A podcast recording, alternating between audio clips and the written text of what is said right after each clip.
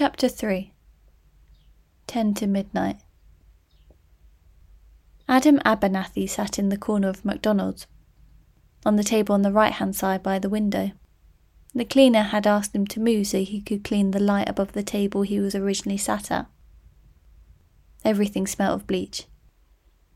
He was pressing fries to his lips and chewing with his mouth open, sometimes missing his mouth, his eyelids heavy from all the alcohol. His hiccup turned into a burp. His phone buzzed. No doubt it was from Carolyn. Yep, two missed calls, now one text. Just please let me know you're okay. Kiss, kiss, kiss. He shut his phone off. Of course she was sorry now. He'd taken all the white stones from the front of the house that were now stained black, put them in two plastic bags from the shed, cleaned them with bleach, and returned them sparkling white again. He'd washed the car, cut out all the weeds from the back garden like she wanted. He picked up his mother in law's prescription from the chemist. He called the vet to ask for advice about the way the cat was behaving, her lack of appetite and quietness.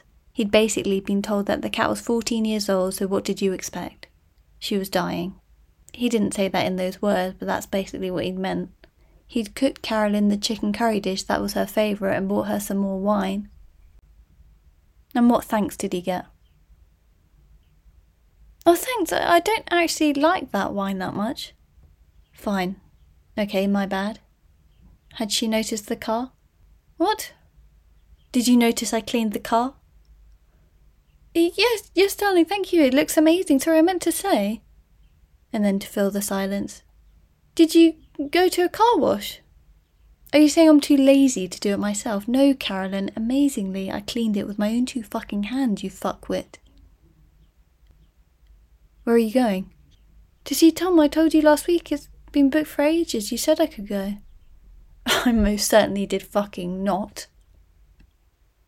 Tom was Carolyn's university friend. They met briefly during a masquerade ball when Carolyn went to the bathroom and came back to find her housemate Megan deep in conversation with Tom's friend Connor.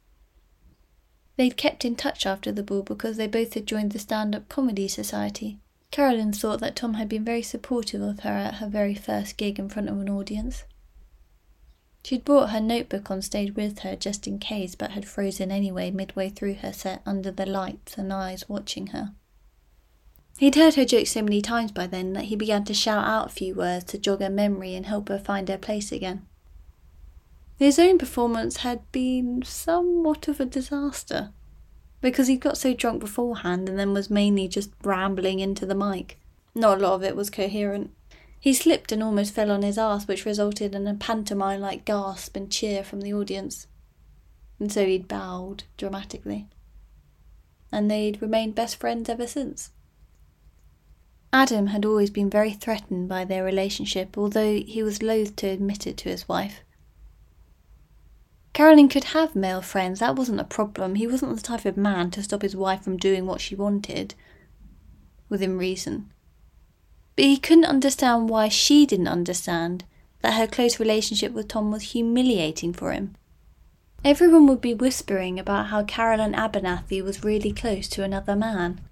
A better looking man, a richer man, a man who wasn't her husband. It was hurtful that she wanted to spend all this time with him, that she had inside jokes with him and this stupid mundane history with him. How could he compete with history? Tom had had a head start in knowing her. She'd always dismissed his concerns.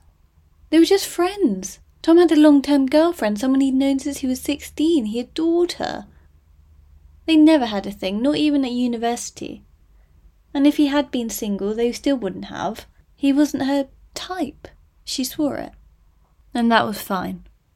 Adam trusted her, but he didn't want any more solo meetups between them. It made him feel uncomfortable. He couldn't help it, she needed to respect that. So she agreed.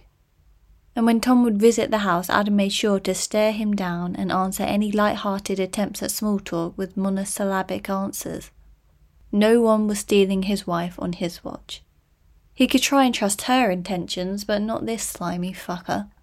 Tom would visit the house less and less as a result. It's his birthday, she said.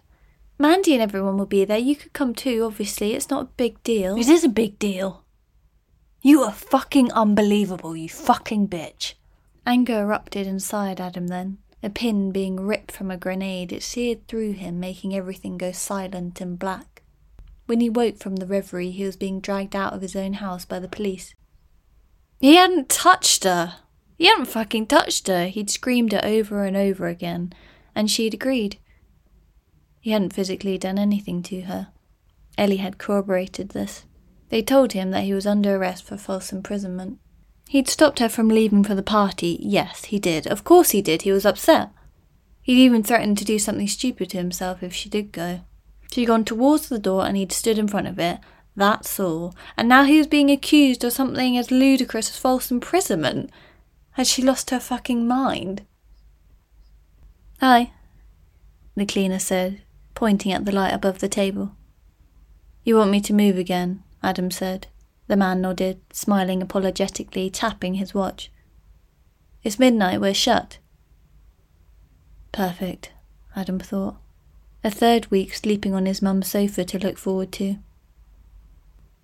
Stop acting like you care, you evil slag, he texted Carolyn back.